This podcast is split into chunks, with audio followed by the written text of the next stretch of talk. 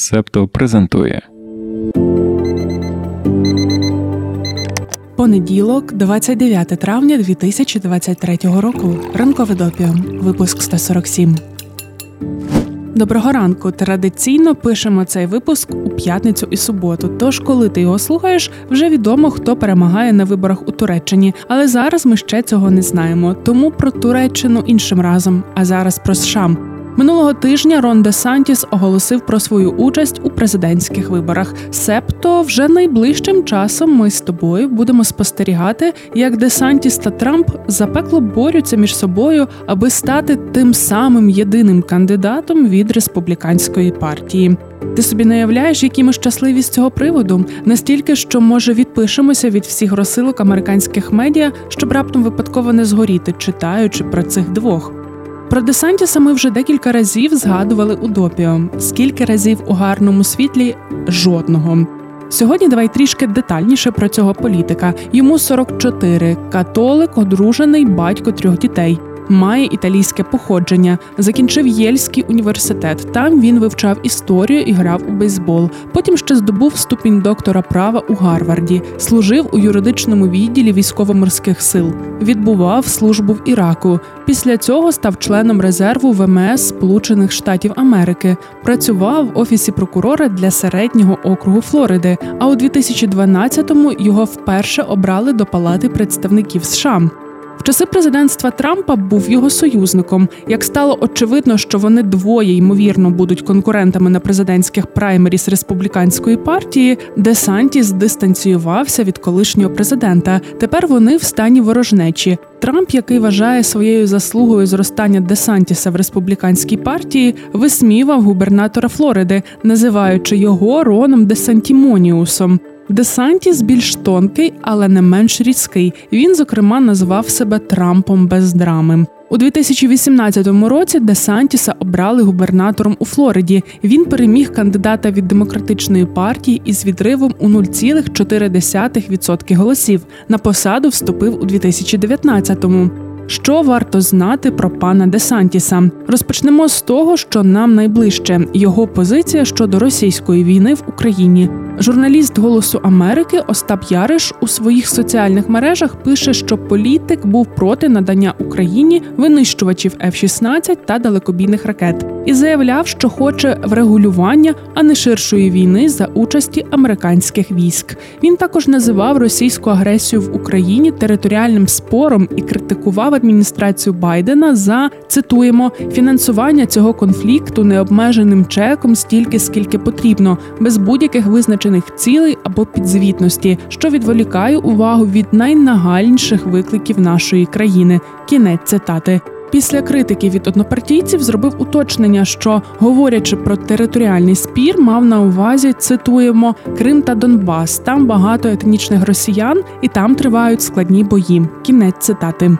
Десантіс наголошував, що не виправдовує російську агресію і не вважає, що вона має право на окуповані території. Путіна політик називав воєнним злочинцем, якого потрібно притягнути до відповідальності. А ще казав, що Захід переоцінив спроможності Росії, яка виявилася великою заправкою з ядерною зброєю. Чи не здається тобі, що в його заявах багато суперечностей? Ну бо якщо Захід переоцінив Росію, то чому боятися ескалації? Якщо Путін воєнний злочинець і його треба притягувати до відповідальності, то що означає врегулювати конфлікт? Щодо територіального спору та етнічних росіян, більше 26% населення штату Флорида має латиноамериканське походження. Більш як половину з цього відсотка складають кубинці та пуерториканці. То що? Цього достатньо, щоб нам очікувати територіальних спорів за участі штату Флорида?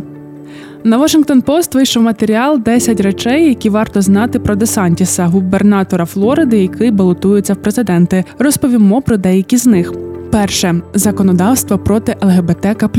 Зокрема, було введено кримінальну відповідальність для трансгендерних людей за використання вбиралень, які відповідають їхній гендерній ідентичності. Минулого року Десантіс підписав закон, який накладає обмеження на вчителів державних шкіл Флориди щодо обговорення питань гендерної ідентичності і сексуальної орієнтації. Таке рішення стало відомим як закон Не кажи гей. Дві правозахисні групи цього місяця зробили заяву із попередженням, що подорож до Флориди може бути небезпечною для ЛГБТК плюс людей. Друге ворожнеча Десантіса з Дісней. Про це ми вже давно хотіли розповісти, а все ніяк не було нагоди. Тепер є. Після деякого тиску громадськості керівники Walt Disney.com розкритикували законодавство, яке обмежує обговорення ЛГБТК ще до його підписання. Десантіс заявив, що політика Флориди не базуватиметься на міркуваннях woke корпорацій. Слово woke походить з розмовної англійської мови афроамериканців. Оригінально воно означало уважний до расової упередженості та дискримінації. Згодом стало охоплювати інші явища соціальної нерівності. Так от повертаємося до Десантіса та Дісней. Коли закон вступив у дію, компанія публічно виступила проти нього та заявила, що сподівається, що рішення буде скасовано через суд, і тут почалося. Штат та компанія встрягли у суперечку щодо округу Ріді Крік. Він охоплює територію, де розташовується парк розваг Disney World. У ньому працює 75 тисяч осіб. Щороку його відвідує близько 50 мільйонів туристів та туристок. Цей район був створений у 1967-му і фактично перетворився на автономний округ, де сама компанія контролює служби протипожежної безпеки, охорону правопорядку, управління відходами, виробництво електроенергії, сама обслуговує дороги та сама планує, як і куди розвиватися. Округ має спеціальний податковий статус. Законодавці штату вирішили розпустити Ріді Крік і замінили членів правління округу новою комісією, членів якої обрав Десантіс. В останній момент Дісней використав певні юридичні маневри, щоб позбавити призначену Десантісом комісію значної частини повноважень. Тоді штат вирішив скасувати дві угоди, що давали компанії Дісней великий контроль над розширенням свого комплексу. Йдеться про будівництво 14 тисяч додаткових готельних номерів та п'ятого тематичного парку.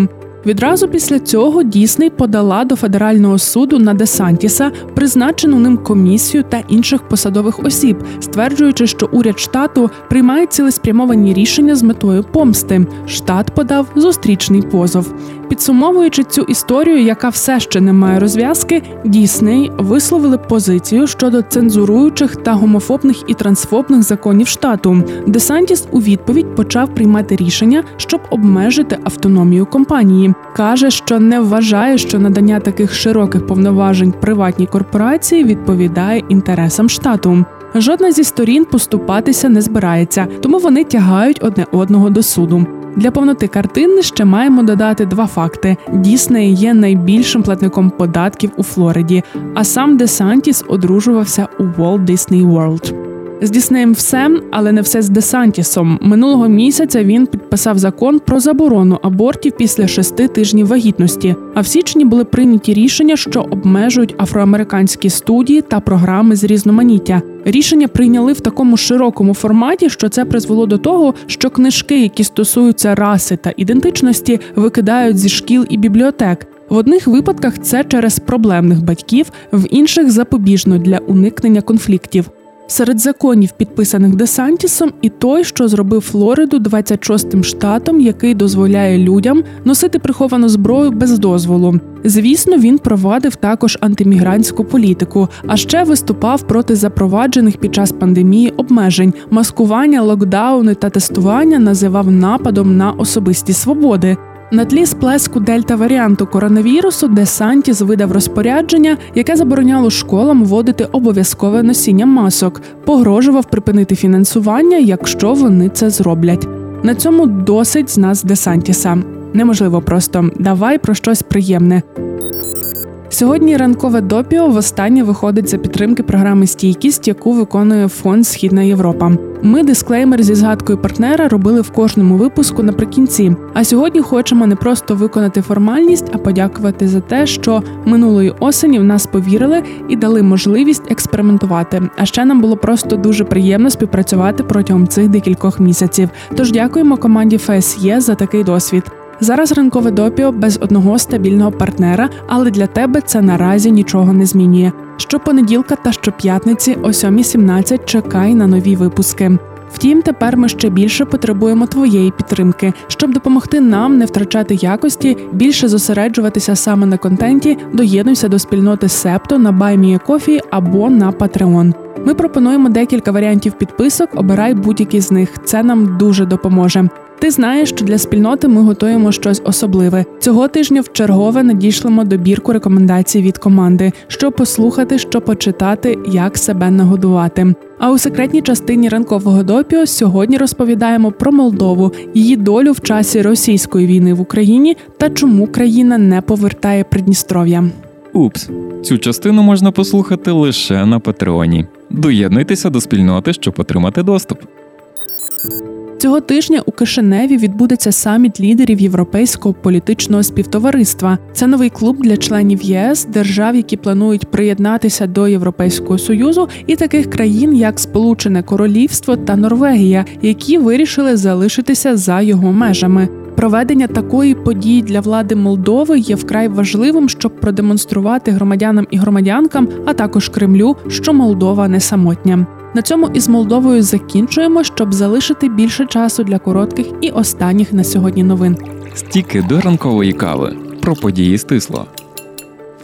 Поточний сезон сходження на гору Еверест стає одним із найсмертоносніших. Зараз відомо про вісьмох загиблих і п'ятьох зниклих безвісти. Схоже, кількість смертельних випадків перевищить 11, зареєстрованих у 2019-му.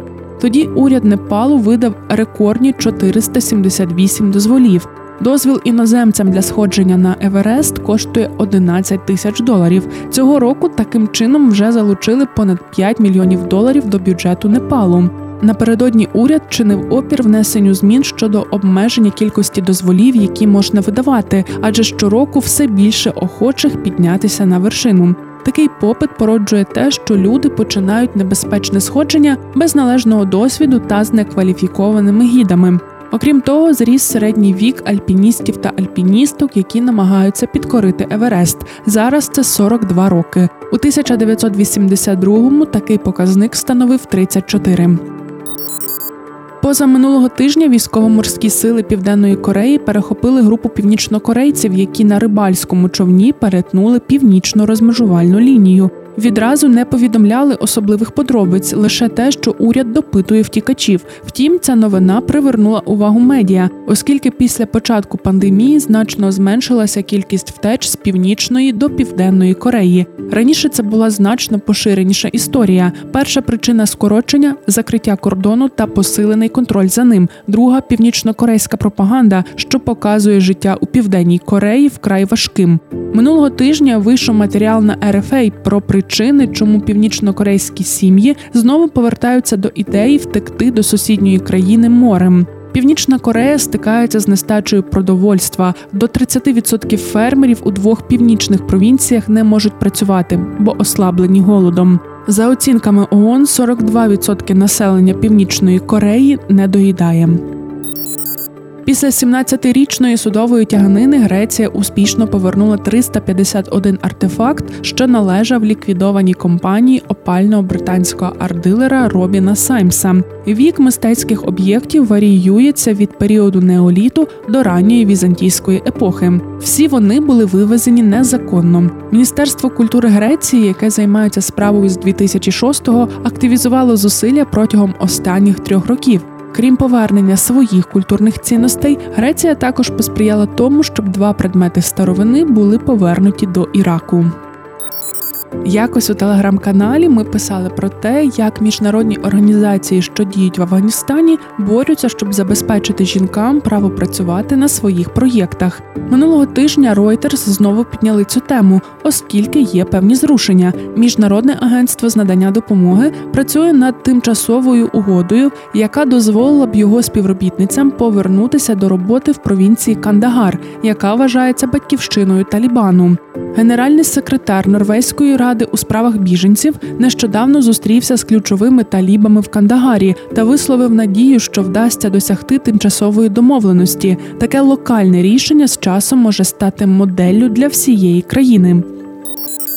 Дослідницька група під керівництвом доктора Грегуара Куртіна зі Швейцарського федерального технологічного інституту поставила на ноги нідерландця, який був паралізованим протягом 12 років. Тепер, завдяки електронному імпланту, що встановлює прямий неврологічний зв'язок між головним і спинним мозком, 40-річний Герт Ян Оскам відновив здатність ходити до 100 метрів і стояти без використання рук. Імпланти в мозку відстежують наміри щодо руху. Вони бездротовим способом передаються в процесор, який людина носить зовні як рюкзак. Наміри перетворюються на команди, які блок обробки надсилає назад через другий імплант для стимуляції м'язів. Це все, але не поспішай вимикати. Наступний випуск ранкового допіо вийде за графіком 2 червня. Він буде дещо нетиповим, але нехай наразі це залишиться для тебе сюрпризом. А 146-й випуск ранкового допіо будемо закінчувати. Його написала я, Дарина Заржицька. Продюсер подкасту Антон Ткачук. Моніторингом новин займався Сашко Монастирський. Візуальний стиль створив Марк Мостовий. Доступ спільноті до повного епізоду забезпечує Андрій Рубцов. У TikTok та Instagram знають про ранкове допіо, бо над цим працює Олег Левій. Почуємося. Ви прослухали подкаст Ранкове допіо. Шукайте септо в соцмережах, діліться враженнями та розповідайте іншим.